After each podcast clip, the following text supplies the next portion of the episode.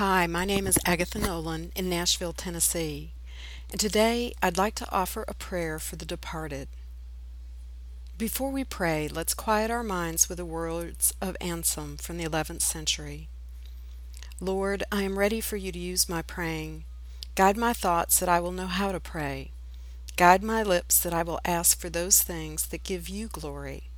And remind me that you can use my request to change the world. Amen. And now let's take a few moments of silence.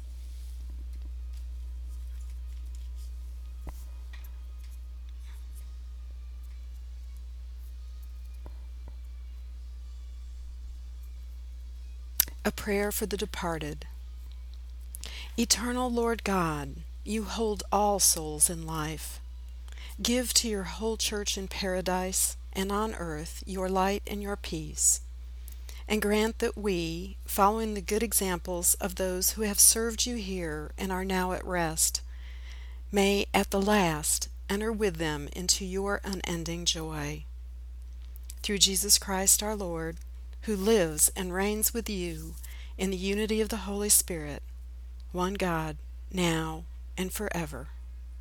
Amen.